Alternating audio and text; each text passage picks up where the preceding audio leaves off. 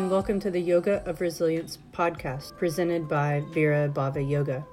I'm your host, Kelly Golden, here to guide you in an exploration of yoga and its relationship to resilience. I'm a writer, yoga teacher, dedicated practitioner, and exhaustive thinker, and I've been practicing and studying yoga since 1995 and teaching since 2003. This podcast follows my exploration of Sri Vidya Tantra and its direct application to our lives in all situations on and off the mat. Through contemplation, conversation, wandering, and experience, we unpack the ways in which resilience is synonymous with the path and practice of yoga, and the ways that both practices support us in showing up whole and alive in the midst of hardship and challenge. Most of these conversations were recorded live with current Virabhava Yoga students, and you can find yoga asana practices affiliated with each episode on our website, virabhavayoga.com. These practices and conversations are guideposts on the path to living a resilient life. If you would like to explore with us more deeply, check out our programs at virabhavayoga.com and practice with our teachers online and in your area.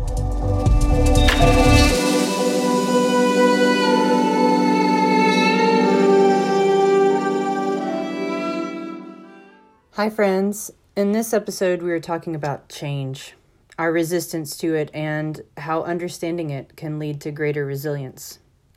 We talk about what the impact might be if we choose to willingly enter into change rather than resist or control it.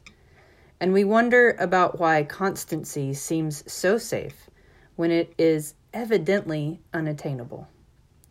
I hope you enjoy this episode that invites us to normalize being wrong increasing our risk and opening to the inevitable.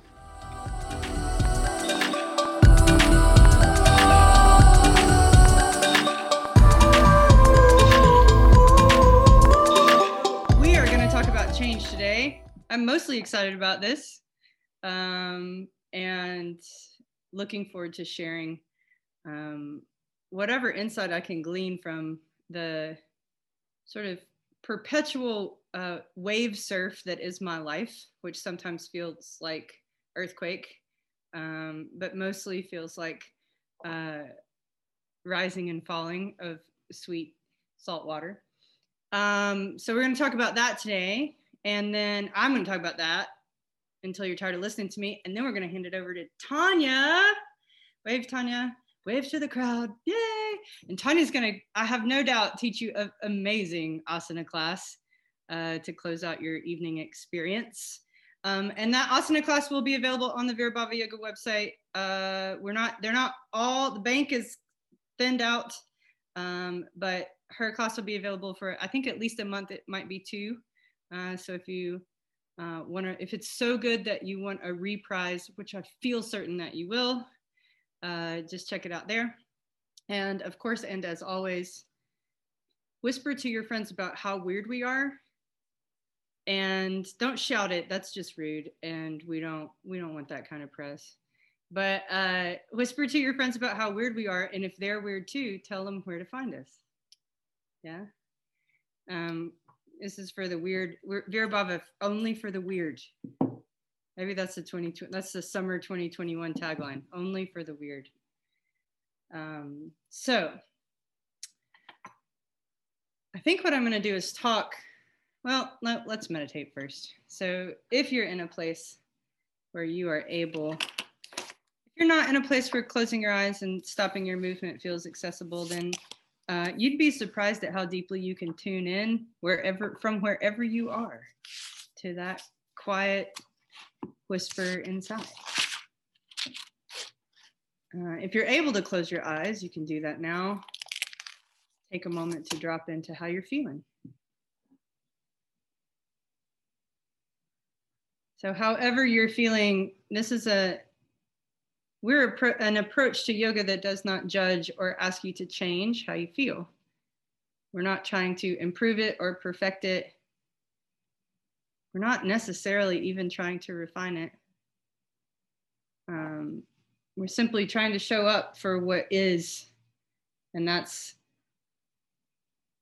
a big part of what we'll talk about today in exploring change is how we show up for what is. It's a very simple practice of focus and concentration. Please simply watch the breath as it is enter the body and then watch it leave. That's all you have to do. It's not a challenge necessarily. You can pay special attention if it feels right or appropriate today. You can harness or focus your attention on the points of transition. So the place where inhale becomes exhale, and the place where exhale becomes inhale.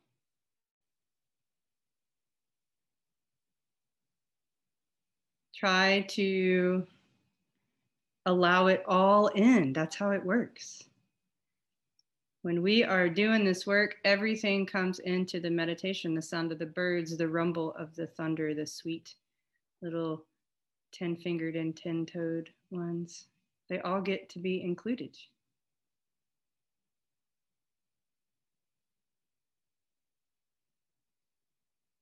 So, in this process of observing breath enter, wherever it is entering in your body through the tips of your nostrils or wherever you're feeling it, and watching breath leave, and maybe being aware of those transitions, see if you can observe whether the breath is different each time, every cycle of inhale and exhale, or whether it's the same.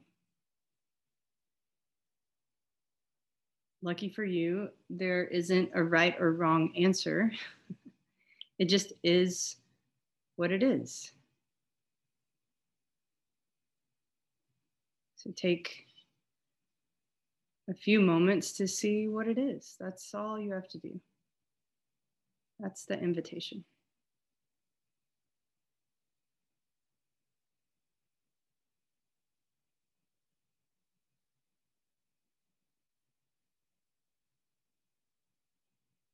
You don't have to analyze it, but you may, depending on how you're wired.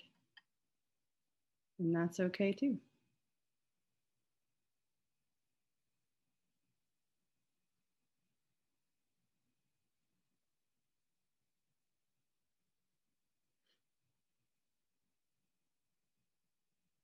So, as we come to a close in this centering space, I'm going to pose a question, as I'm known to do.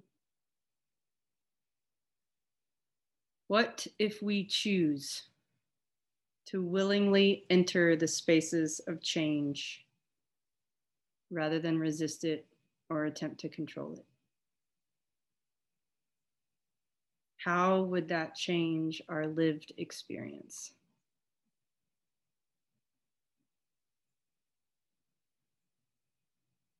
What if choice was married to change?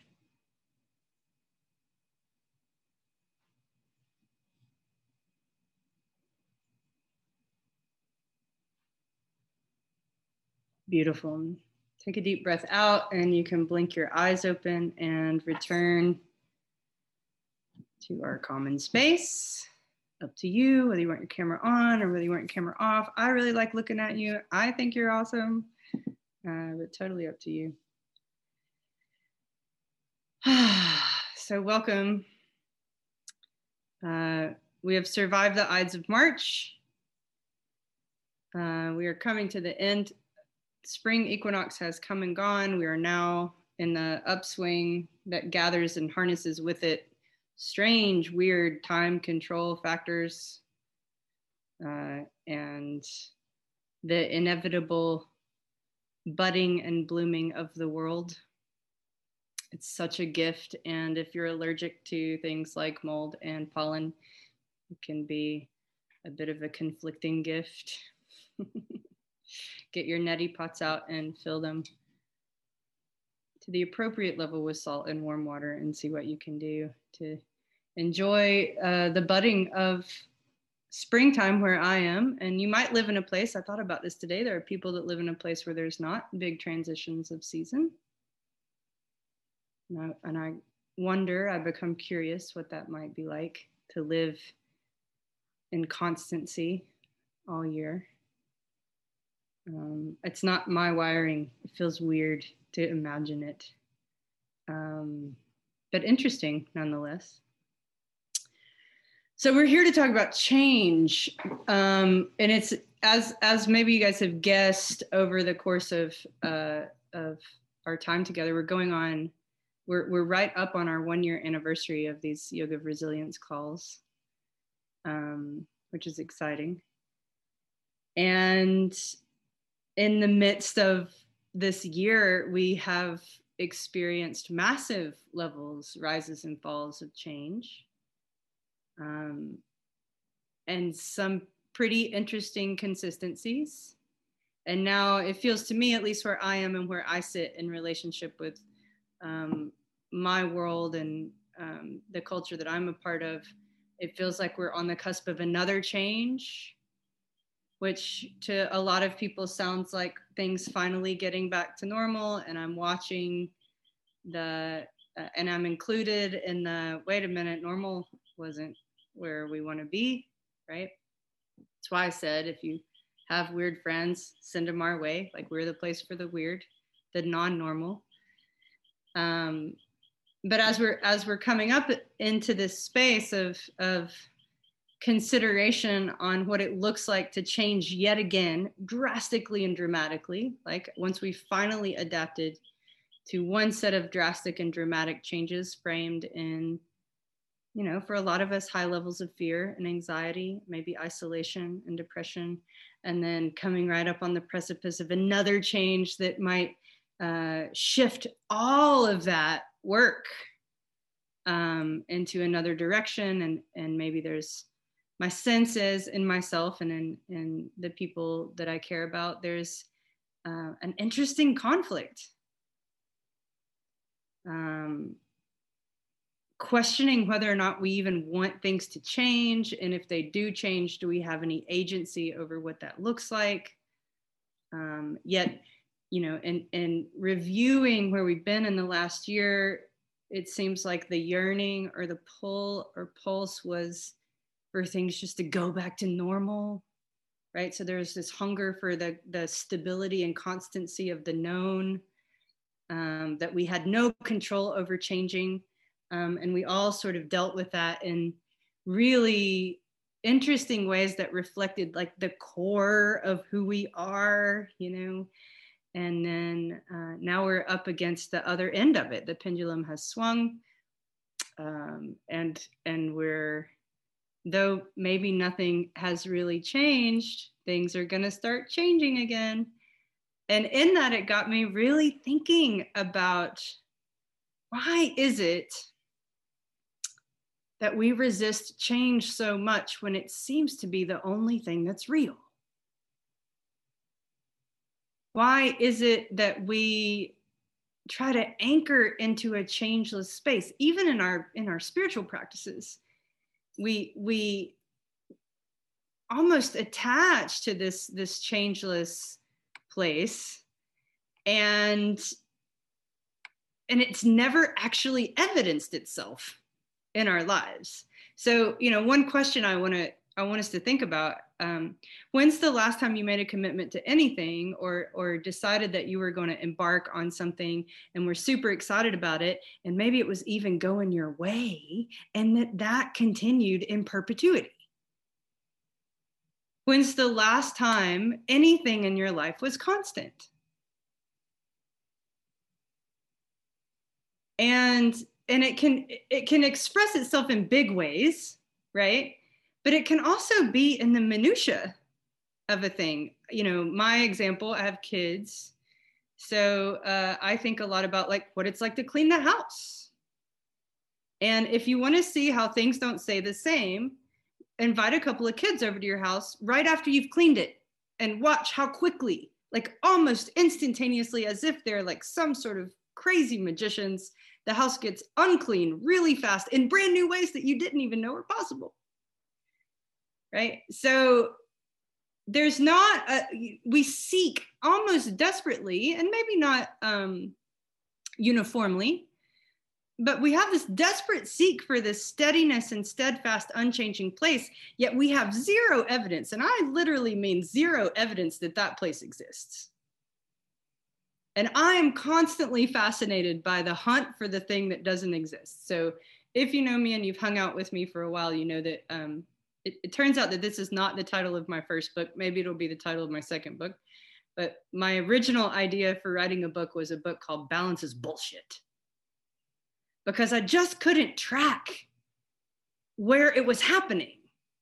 Right? We talked about it a lot and and we would do things to try to bring more balance into our lives, but that that like doing and trying never stopped because the balance was never truly attainable. And then as soon as we thought we had it, it shifted and then we had to start the work all over again.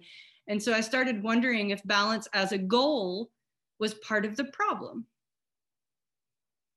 And I feel very similarly to change as a goal or changelessness or steadiness or stability being part of the problem of our inability to be resilient right? We have we create all these contexts or these requirements and these expectations of like i can be resilient when you know this is my favorite thing in the world is uh, for those of you that have partners or people in your life like i will be just fine when they get their shit together right i mean let's be real you know it's true when my partner or my parents or my siblings or my children or my animals, like it doesn't even matter. When everybody can get their stuff on point, then I'll be great.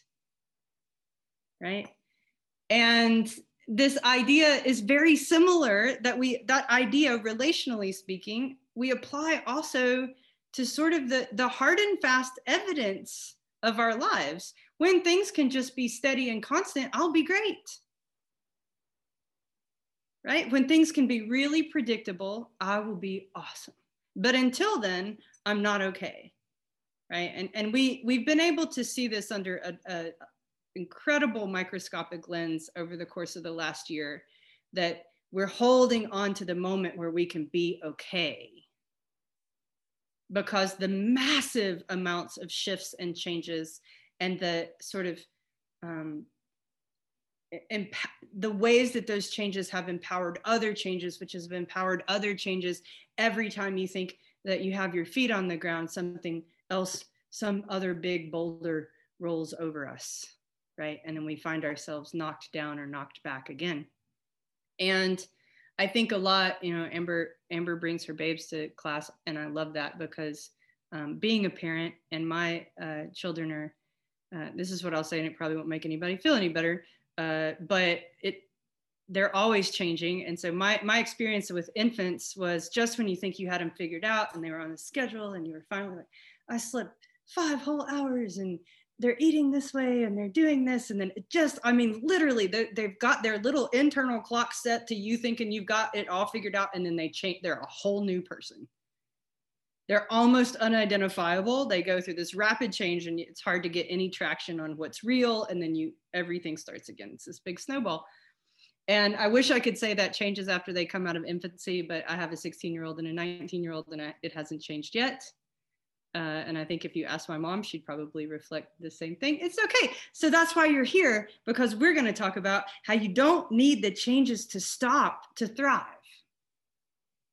That's the goal um, if there is a goal. You know me, I don't like to talk about goals. But the question I posed in the beginning is like, what if you willingly choose change? How will it change? How will it affect and impact the way that you live your life?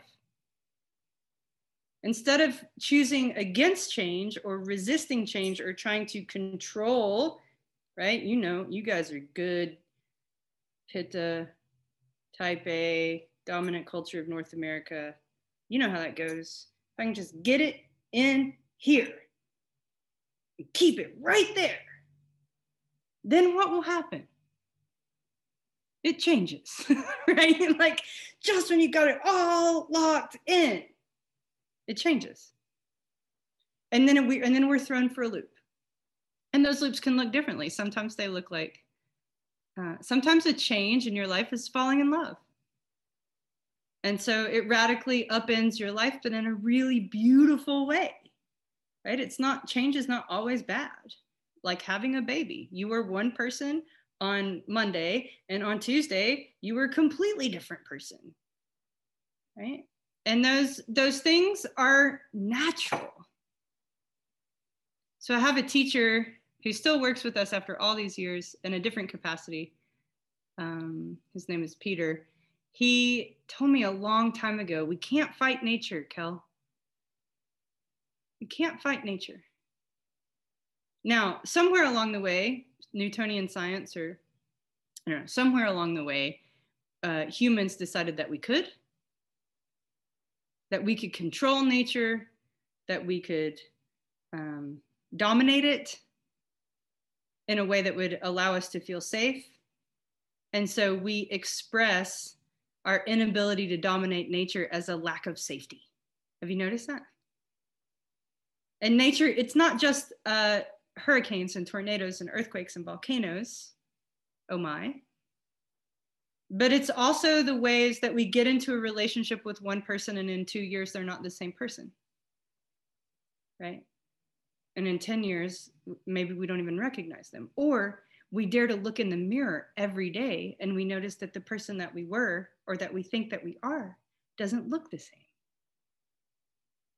right we we engage in the world in such a way that we start to see right in front of us that change is inevitable and here's what i love and i wrote if you read my blog post this week you um, you got a little taste of this but I am fascinated by how many yoga classes theme around accepting change and how it doesn't make any impact at all on how we actually accept change.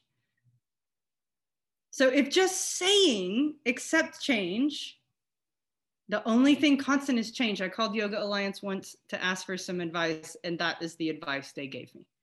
The only thing constant is change. I was like, really? Can you can you dive into that? Right? We we get really attached to these platitudes around change, but we have almost zero ability to enact them in our lives. And to me, that's a place where we're yoga's we're missing the point. They're not just platitudes and cliches. Uh, though the more they say it, the, the less committed I am to believing it right? What do we do to engage with change? And what will it do to us? When, when we see this tsunami coming, and instead of running away or trying to uh, build a wall as fast as we can to protect ourselves, if we open our arms and dive head first into it, I have a lot of uh, amazing students. I don't know how. It's I still I sit in awe every day that this is what I get to do. That you guys show up and listen to me talk about stuff. Um, and and there's and there's this edge of in trying to hold it together or trying to keep everything uh, manageable or um, in, in a way that we can deal with that we start uh, that access to joy starts to shut down. And it's my understanding from practicing Tantra for 17, like a long time, 15, 16, 17 years, that access to joy is the is kind of the point. And if we are actively choosing to do things that prevent us from accessing joy, then that is the invitation. It's not a critique, but it's an invitation to question what are we doing?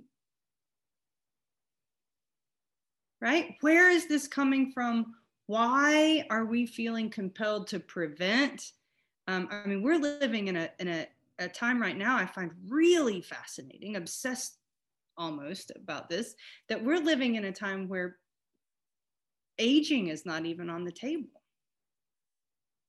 Right? I recently decided to uh, start calling myself old, and man, the pushback on that.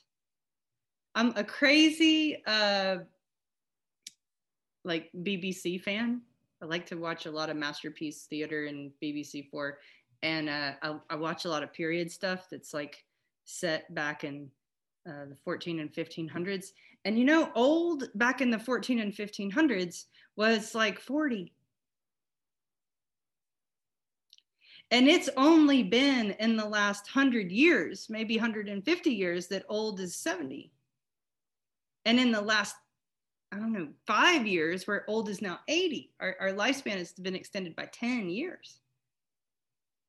And so, which is kind of cool. I'm not knocking it. I'm just saying that we are refusing to acknowledge the natural change that's happening in the mirror every day. Right? You we have all women on this call. You'll you'll get me. You know that day that you woke up and looked in the mirror and saw your mother. Whoa, maybe not all of you do, but like it is to happen.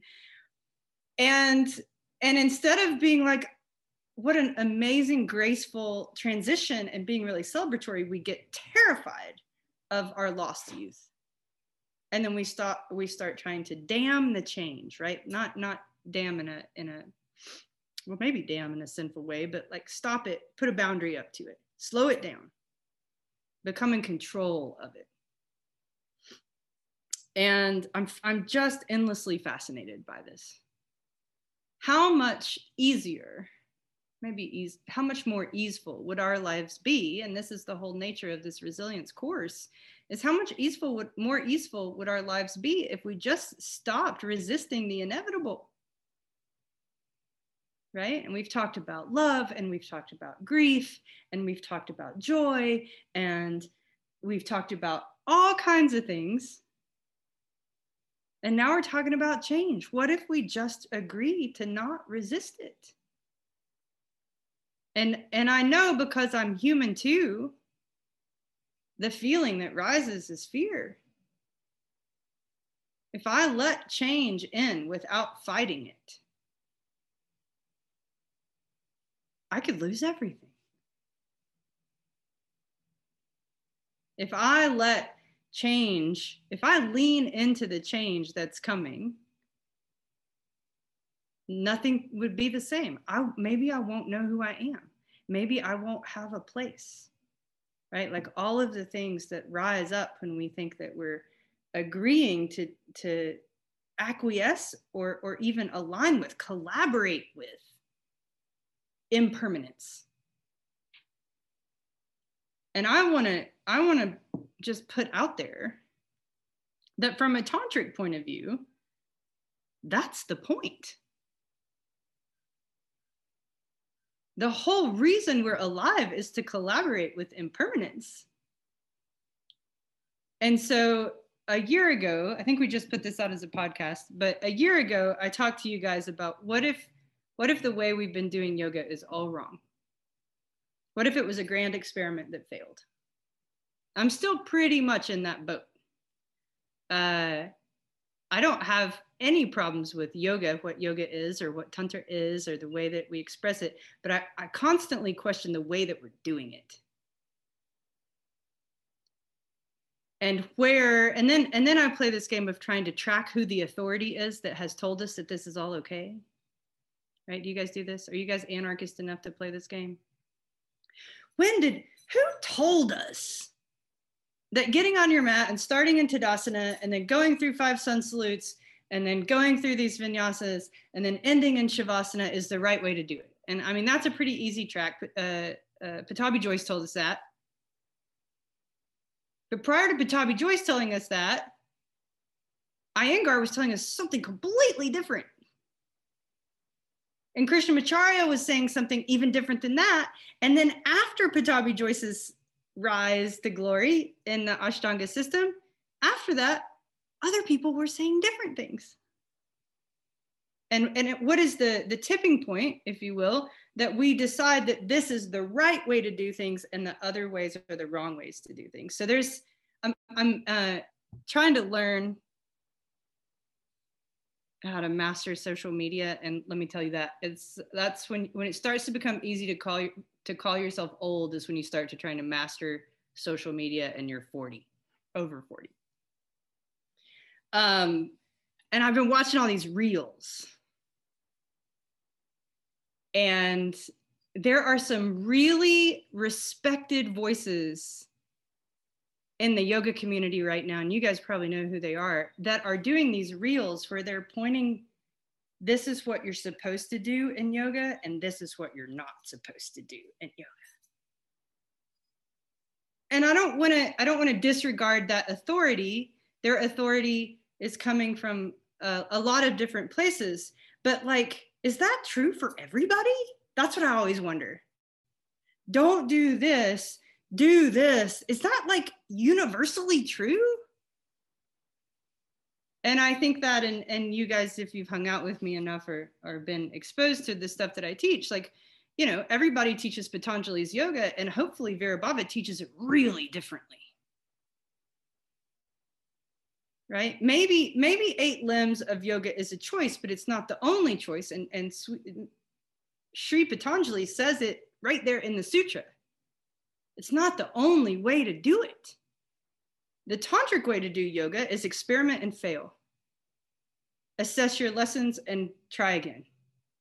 And here's the thing is even though you'll spin around the same patterns of behavior, if you learn how to choose viveka, discernment, and bring your lessons with you, those patterns will never be the same.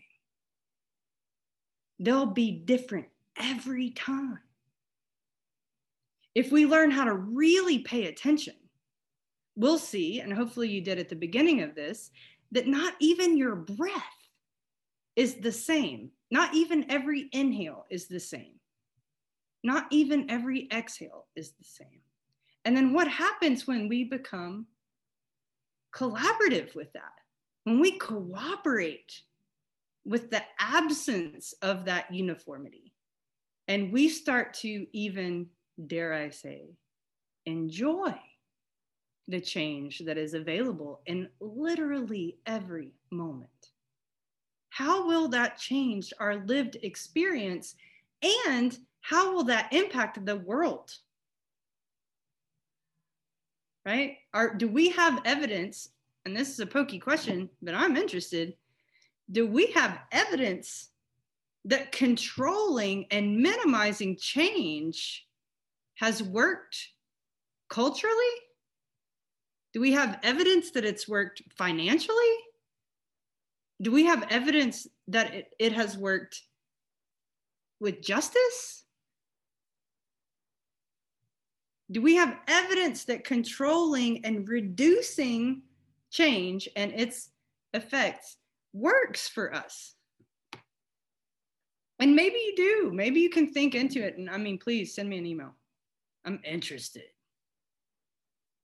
Because I am not fully bought in that our ideas of how we need to control our lives or manage, a lot of people don't like the control word. It's really got a negative connotation these days, but manage our lives in such a way that we can feel like we're steady and stable and we know what's going on. That very thing itself is the trap that's taking us away from the full possibility of our aliveness. How many of you feel more alive when you get out of the structure and strategy of your days than when you adhere to the structure and strategy of your days? Yeah, no kidding. Have you ever been on vacation? Let me, let me, like, have you ever been on vacation where you didn't have to manage anybody else? if you go on vacation and you're trying to keep people alive, that's a different thing but if you go on vacation you don't have to manage anybody else and you're just kind of left to be in the experience. A lot of times you're really available to show up to whatever experience comes. You're really excited to meet the moment. You're living into the moment.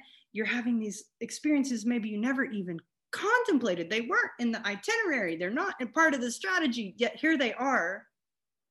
And rather than pushing them away because they're outside of the scope of what your plan was or that stable, steady desire that you have. You open to what's possible. This is the whole nature of Tantra that you open to what's possible, and voila, you have a lived experience of richness, of juiciness, of what it really feels like to be alive. And you know, the other really awesome thing that happens when you do that is a lot of the things that you drag as discomforts around all the time, like kind of spontaneously disappear. Have you ever had a shoulder that hurt so bad and then you went on maybe even a weekend away and all of a sudden you were pain free? Happens to me often. Go on vacation for a week, even if that vacation is full of insanity and the things that plagued you in the life of changelessness aren't there anymore. Right? I feel as if, if we all really think about it, the evidence is very clear. Right? Change is the truth, it is what's real. And our ability to engage and choose how to engage with change is the practice of resilience, right? So when we're not resilient, we resist change. We don't trust that change uh, is going to do anything but destroy us. The word in, in Patanjali Sutra is abhinivesha. We're terrified of our own annihilation, so we distrust change. But when we're able to recognize that change is a natural, occurring, um, almost perfect, it might be the most perfect thing that nature does is change. And we're able to choose to step into that, to lean in, to dive into the wave. Um, though it might not be easy, and I think you guys know by now, I don't promise easy, I don't promise pain free, uh, I don't, you know, it might not be any of those things. It might still hurt, and it might be hard, and it might be terrifying, and it might be uncomfortable, but it's better. Right? You have agency, and you have engagement, and you have sovereignty over all of those discomforts. They don't bowl you over. You're not taken down by them. And that's the nature of what it means to be resilient. Not to be unchanging. And I know I'm not even going to get into this uh, unchanging part inside of ourselves. Um, because my understanding as, as I practice more over the years, it's been a long time I've been doing this game of, of yoga and Tantra uh, and I'm I'm pretty uh, I'm pretty committed to my practices. But even in that, and even in accessing that sweet place inside where the universe is accessible, it's not an unchanging experience. It's an ever deepening and unfolding, and sometimes frustrating, and sometimes disheartening, and sometimes blissful and sometimes joyful experience. And if we're constantly looking for the singularity of the thing, if we're constantly looking for the unchanging nature, man, we're often disappointed. We're often feeling like, how many times have you guys looked for the unchanging nature of yourself and thought, I'm not doing this right? How many times have you thought, I'm going to really dive into practicing yoga and thought, I'm not doing this right? And that is mind boggling. How could you do it wrong? And the only way that you could do it wrong is to think that what it is, in its absolute beauty, however it presents itself, or absolute horror, if that's what it's showing up as, is wrong. Right? So that that tendency to compartmentalize and judge and do your do's over here and your don'ts over here. That is a big obstacle to the experience of yoga and ultimately the experience of resilience. And I want to I want to challenge that mindset. I want to challenge the mindset where our friends are saying, well, maybe those people are going to do bad things. And so we can't, we have, they have to be controlled. Because instead, if we could teach everyone that it's all here. And it's all changing. And we could learn to trust not only ourselves, but start to trust other people, even if they're not presenting in the ways that we think that they should. Can we please put a bomb in the shoulds and the supposed tos? And then start to find that level of trust in self and others where we meet everything as it is in any given moment. That is the practice of Tantra. Not do it right over here and don't do all these things. It means that we have lives full of mistakes. And let's, can I invite you to celebrate that? We have lives full of getting it wrong and saying the wrong thing and taking the wrong turn. And gosh, changing often when it's unexpected. And sometimes those unexpected changes are the most amazing things that have ever happened. But if we are so attached and bound to preventing them, how will we ever know the full possibility of what it means to live the lives that we've been offered, this gift of aliveness? And it's terrifying. And I'm not telling you that it's not. I'm telling you it's supposed to be. I just said don't do the supposed to's. I'm telling you that's the design. Can you remember way back for me, I'm old, right? I'm claiming my old, I'm claiming, I'm not elder yet. I'm not wise enough to be an elder. I'm going to start being uh, old. I'm going to start being okay with it.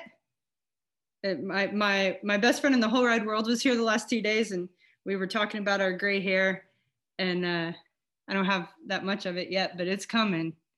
Uh, and we were like, how long, how long are we going to let it come before we change it? And I was like, I love this question because I'm teaching on change this afternoon. so look, it can be gray and then we can change it and it's all okay. Or it can be brown and then it can be gray and it's change and it's all okay, right? Um, how how long are we going to resist that inevitable change? How long are we going to choose to be blind? And that's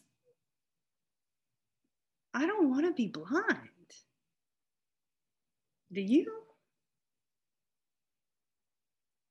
And I do recognize that that flies in the face of our dominant culture in North America. I do realize that it flies in the face of capitalism and economics and uh, sustainability. Oh my God. But again, I ask you, who's the authority that said that's the goal? If it feels like it's the goal for you, then there's how you're expressing change in the world. But if you're doing it because someone else said, I'm just kind of doing this because I don't know how to make a reel. And so I'm just knocking on the reels because I don't understand. Actually, emailed my 19 year old daughter and said, I will pay you to make reels for Virabhava Yoga. Because it's like she came out knowing how to do it. And uh, I don't know how. But I don't, what if your change was the constant success and failure of sustainability? What if that was your nature? Or your nature was the constant changing uh, of wealth or the constant changing of relationship. I'm just not sure where and and at what point the constancy became the goal. And I also question our ability to live in constancy and what it robs from us of our life force, of our prana. Shakti, if you remember back a couple of, of classes ago, Shakti is tension. Shakti is tension. And we often avoid the tension of un, of not knowing or the tension of feeling unsafe we, we desperately seek out safety and and and predictability and in doing so we so much rob ourselves of the shakti of our experience. Um i don't think that i uh yeah i, I just watched an esther perel video whom i love. If you guys know esther perel brain pickings put a little uh compilation of a talk from on being that she did a couple years ago. And one of the things she said is um, a life without risk is a life without play. And one of the nature one of the primary teachings of tantra is the nature of the universe is lila. And that word in sanskrit means play. That the nature of the universe is play and by Esther Perel's estimation, and I'm going to hop on board because it feels right to me, in order to play, we have to have risk. And change, as you, I'm sure, if you're anything like me, we're all feeling this impending change that's about to happen again as governors make choices and shots are put in arms and the world is continuing to spin and the phases of the moon are continuing to move and there's a change coming and it's terrifying. It could be terrifying in any direction. It could be it's way better than it was before. It could be it's way worse than it was before. And it could be the infinite number of points between those two places. And wherever it lands, it won't stay the same at any point. And so, what happens if we invest in that? If we invest in the fact that it's changing, if we invest in the possibility that whatever we choose to do today could be undone tomorrow, or whatever we think we're creating can turn into something completely unexpected tomorrow. What happens when we accept that our inhale and our exhales are never the same? What do we have access to? Okay, I'm going back to my notes. I've, I have nine minutes and I'm gonna go to my five pages of notes now uh, and not talk about any of them. When we relinquish our choice or agency, it's very, very difficult to trust ourselves. When we hand over our choices or our, mm, the word I want to say is salvation, but I'm struggling with wanting to say that. When we look outside of ourselves to be saved, and we don't take uh, the power or the shakti or the tension of choice for ourselves, then trust remains way out away from anything we can grasp.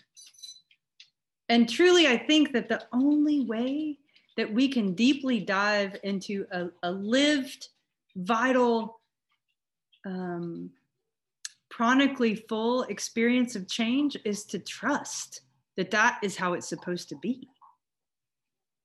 Again, I lean on nature in a big way. I look outside my door to see what's constant. And when I can't track something constant, I then start to believe that change is real. And then I can trust it. Right? I'm not being sold something that's not true because I can look out and see that the, the way the trees look today are different than they looked yesterday. The way they will look tomorrow and two weeks from now and five weeks from now and five months from now are going to be different than they are today. I can look in the mirror and I can see the same thing. I can look in my children's faces and see. There's no stopping that tsunami of change. What I can do is trust it. That is maybe all I can do, and that is not a small request. But what happens when instead of trusting the constancy and continuing to reach for the thing that seems like it never comes, we start trusting the, the inconstancy, the impermanence of things? How can we then meet ourselves in those moments where we find the pull towards wishing it would just stay the same? How many of you, as parents, have said, Oh, I just wish they'd be little forever? Right? My dad used to say, I'm going to put a brick on your head so you stop growing. And I thought, wow, that is weird and kind of abusive. Definitely oppressive, right? Like, come on, dad, I'm going to change, right? And you know, your kids, this is what your kids are telling you all the time. Maybe this is what your partner is telling you. Maybe this is what your boss is telling you. Maybe this is what your dog, my dog, is currently telling me this right now. Just let me change, and then I'll let you change, and then we can trust that wherever change leads us, it is exactly where we have the opportunity to be. Right? So, when we trust change, it becomes subjective rather than objective. Yeah? If you're not an English nerd like me and low, then let me break that down. When you trust change, it becomes an activated experience that is malleable and, and, and in itself changeable with any given moment. And it's not a fixed point in time or a goal that is achieved and then trust can come or uh, a point on the map to achieve. It's fluid. It is as you are. And when you can find the trust that is as you are in any given moment, then everything can just be what it is in any given moment. And you can trust that you will know how to respond. And even, and this is the this is the edge of tantra that people hate, but here you go. Even if you make a wrong choice, you can trust that too even if you don't do it right, even if it's not perfect, it is also to be trusted because it is, is. And it doesn't have to be more than that.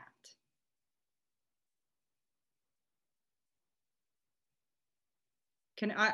There was someone that posted on Facebook an acquaintance asked, he said he was teaching us, he was putting together a sex ed class for his alternative high school. Katie might have seen this, and uh, asked for feedback. And I was like, sex positive, please. Right? I said, it would be great if we could just start bringing an end to the repressed, shame based responses that come when we make things controlled and small and take away people's agency and, and uh, insinuate shame into natural processes. Yes. And I feel the same way here. Can we make failing positive? Can we have fail positive culture? Change positive culture? Unknowing positive culture? Uncontrolled positive culture? Like, what would it look like if we just tipped the balance just ever so slightly into acceptance and allowing and surrender and trust. It's not a huge tip,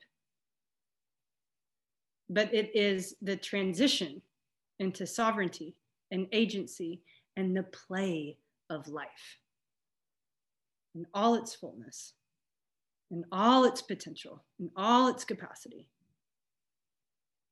And it makes every day, even the hard ones, worth living.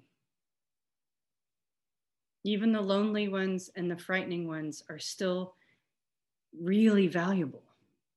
And it seems like we're living in a time where we could bring, it might be time to bring the value back to our days without the requirement of them being predictable or even steady. Yeah. Um, here's a here's I'm almost done. I have to hand this over to Tanya. By my clock, I have uh, uh, some minutes left. A minute, depending on which clock I'm looking at.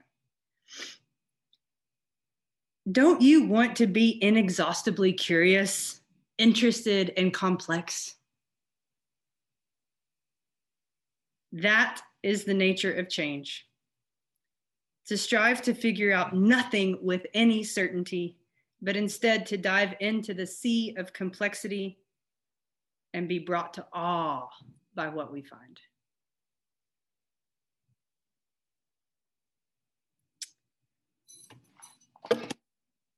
Working with an into change is the way that the world works. And I promise you that when we allow it and not resist it and not fight it, life will get easeful, juicier, fun. Not better, not right, just more livable. Check in with yourself. No matter how much you resist, control, or attempt to minimize it, change is going to happen anyway. So, how are you going to meet it? My suggestion is this surrender. It's going to happen. Maybe, maybe even resist feeling victimized when your life changes in small ways and big ways. We can talk about that on a different call. Accept change as inevitable. Don't just talk about it. Don't make it platitudes or cliches. Like literally accept it and then watch it come down the chute for you. Celebrate it. Holy snap. Celebrate it. Be old. If that's what you want to be. No, Carol says, no, not going to be old. Be young when you're a hundred, whatever it is. Celebrate the change that is coming and you can't stop it. And then lastly, to, to bridge the gap, there's it's called pendulation. If you guys know Kimberly Ann Johnson, she talks about this. It's a lot of uh, traumatic uh, of somatic body work dealing with trauma talks about pendulation. Go into change as far as you can right to the edge of what's uncomfortable and then come back to what's safe. Right? And maybe that's something that looks like steadiness.